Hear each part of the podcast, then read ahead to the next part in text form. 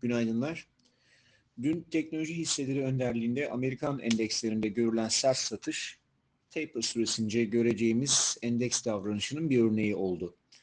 Önümüzdeki aylarda özellikle Amerika'da tahvil faizinin yükselmesiyle hisse senetlerinde bu tür bir iki günlük satışları ve eskisinden farklı olarak takip eden günlerde bu satışları toparlamaya yetmeyecek alımlarla geçen bir süreç görecek gibiyiz.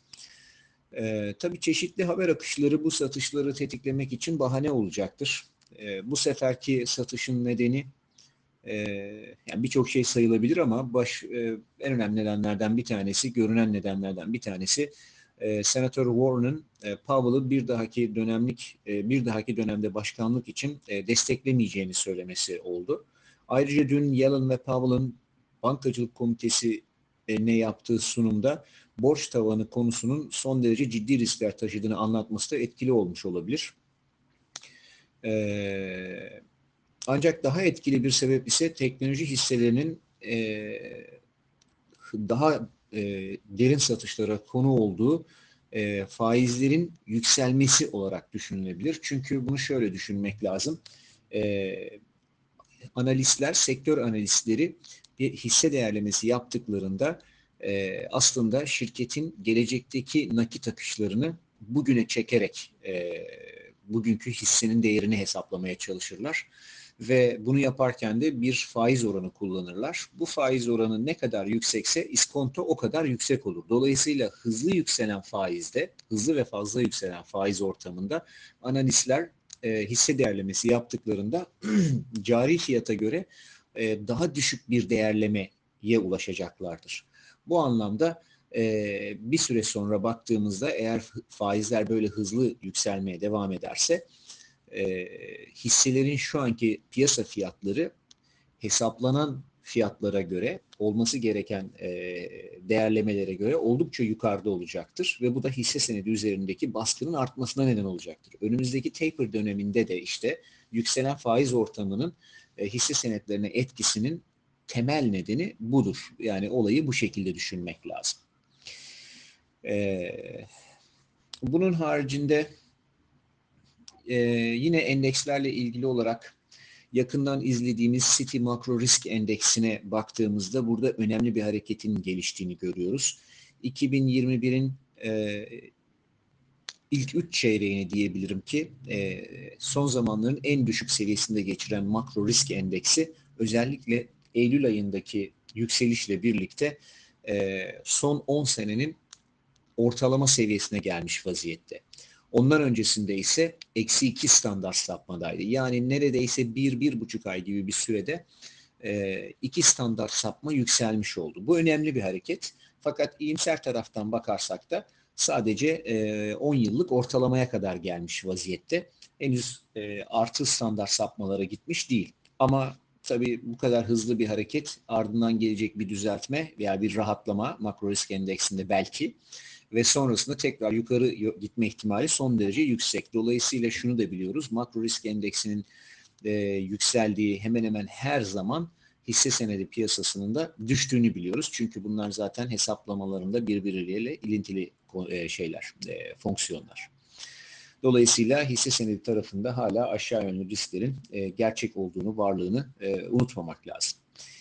Diğer taraftan enerji piyasası tarafında hala sıkışıklık devam ederken dün açıklanan API stoklarında 9 haftalık aralıksız artıştan sonra beklenmedik bir artış görüldü. 4.12 milyon varillik bir artış olmuş ham petrol stoklarında. Tabii bu doğal olarak petrolde, e, pet, güçlü petrol rallisinde diyelim bir soluklanmaya neden oluyor. Kasım kontratı dün 76 dolar 67 senti gördükten sonra bu sabah 74 dolara kadar gelmiş vaziyette ve e, muhtemelen 72 dolar 75 sent bölgesindeki diagonal desteğe kadar kayacak. E, ama enerji piyasasındaki sıkışıklık devam ettiği sürece ki bu en azından 2022'nin ilk yarısı boyunca e, gündemde olabilecek bir konu. E, yine petrolde yönün biraz daha yukarı çalışma ihtimalini değerlendirmek lazım. Keza enerji hisseleri de güçlü kalacak gibi gözüküyor. Diğer yandan doğalgaza baktığımızda dün e, petrole eşlik ederek kazanımlarını geri verdiği bir gün geçirdi. Bu sabah ise kontratta kararsızlık devam ediyor.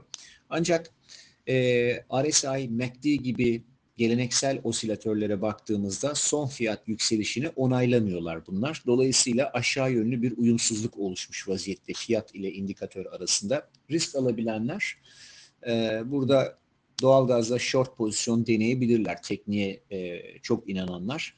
Ayrıca Cold isimli, KOLD isimli, kısa isimli e, ETF'de ilgi çekici hareketler yapabilir. Neredeyse bir hafta süren hızlı bir koşudan sonra bu sabah Amerikan 10 yıllık tahvillerinde tahvilleri de beklediğimiz geri çekilmeyi yapıyor. İlk, ilk etapta 1.48-1.45 e, aralığına kadar geri çekilme öngörüyoruz. Bu seviyenin aşağı yönlü kırılması ve %1.40 bölgesine kadar kayması da olasılık olarak mümkün. Ee, tabii tahvildeki bu fiyatlama eğer gerçekleşirse altın boğalarının beklediği alım fırsatını sağlayabilir. Hatırlanırsa bir süredir burada e, temel dinamiklerin altın ve gümüş için negatif olduğunu ama piyasa reaksiyonuna baktığımızda piyasanın altın ve gümüşü çok aşağı bırakmak istemediğini ve almak istediğini görüyoruz. Bunun için de e, bir fırsat kolladığını görüyoruz. İşte o fırsat bu e, tahvillerdeki geri çekilme, tahvil faizindeki geri çekilme olabilir. Dolayısıyla e, altın ve gümüşte bugün belki de önümüzdeki günlerde de e, bir yukarı doğru atak görme ihtimalimiz artık daha yüksek. Yine grafik analizine bakarsak e, altında gelebilecek alımların fiyatı 1765-75 dolar bandına kadar sürme potansiyeli görülüyor. Gümüş ise FED toplantısının ardından test ettiği 23 dolar 15 sent bölgesine kadar e, yükseli, yükseliş potansiyeli sağlıyor. Hatta e, ihtimalen bu seviyenin yukarı doğru kırılması halinde 23 dolar 80 sent bölgesine kadar yani yuvarlak olarak dersek 24 dolara kadar e, yükselme ihtimali var. Ayrıca tahvil piyasasındaki geri çekilme e, kıymetli metallerin yanında en çok pariteler tarafında Japon yenini etkileyecek gibi gözüküyor.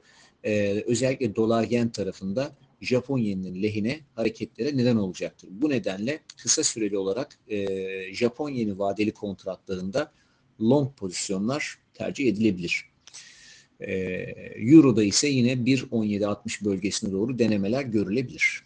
Bugünlük bu kadar. Herkese iyi seanslar.